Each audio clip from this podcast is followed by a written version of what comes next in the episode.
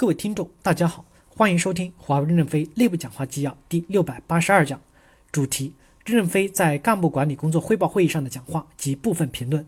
暗语：请总干部部组织公司三层及以上管理人员学习跟帖，并输出一百字左右的学习心得。正文部分：任正非在干部管理工作汇报会议上的讲话。本文刊发于二零一九年六月十八日。接上文：机关当前要加快专业队伍的建设。分清楚哪些是专业岗位，让他们稳定工作，不流动，不相对考核，只有不合格才淘汰。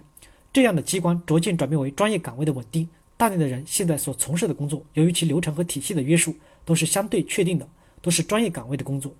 一是流程稳定了，二是专业的操作岗位稳定了，放权的工作就可以大胆一些。美国的国家就是职员制，所以一换领袖，他完全转得过来。他有两条边界，一条是宗教，一条是法律。有了这两条边界，他就放开创新，汹涌澎湃。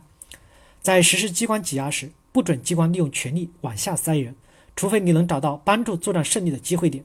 若机关的人都挤压到一线去了，不就把一线的英雄岗位抢了吗？说下面的员工水平没有你高，但是人家在战场上爬冰卧雪，在直接贡献，你凭什么要挤掉人家？所以机关挤压出来的干部专家，就是要到劳动内部劳动力市场，再组成敢死队上战场。机关人员到一线打赢了，可以拿奖金，但不能涨级。涨级的机会主要留给在一线作战的基层人员。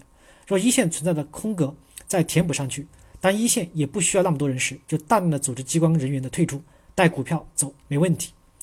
AT 的组织要定期改组，要敢于将 AT 中不能履责、不能管理的人剔除掉。他们要从 AT 的团队出去，不管是多高的级别，落后的部门连一把手都不能进 AT。可以置换一些基层的优秀员工上到 AT 的团队来。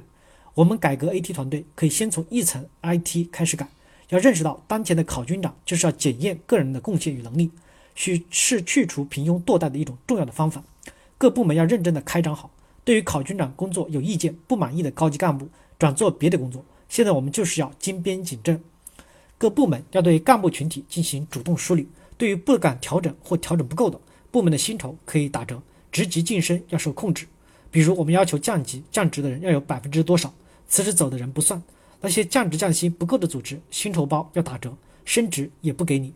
降职降级到位了，保留你的薪酬包。现在不能像过去那样盲目的涨工资了，薪酬激励要聚焦业务的连续性、关键项目以及绩效优秀的贡献者。今年我们的降级只有十三人，这么温和的干部部门怎么胜任战胜的制裁？二零一九年，股票要加大对中基层以及破格提拔人员的配股力度。今年的配股优先对十五到十八级，包括十九级的优秀人员的多配股。再往上，对破格提拔上来的人可以优先配。对今年入职的应届生，通过考试选拔一批人员上关键项目或战略攻关项目，未能通过考核选拔的，可以进其他的项目统筹等统一安排工作。对于十一万的软件人员，要通过考试筛选和尽职的筛选，以提高我们软件开发的组织能力。比如考不好、干得好的，给他们做环节官的机会；考得不好也干得不好的就淘汰；考得好又干得好的就是苗子。考核和武汉双管齐下，以这个方式来持续的过滤人员。第三部分，总干部部自己部门的改组要对准结果、对准胜利。大原则确定下来以后，可以先开始干起来，其他细节方面再梳理讨论，不断的迭代组织建设的过程。我们常说，监管的第一责任不敢得罪人，还搞什么监管？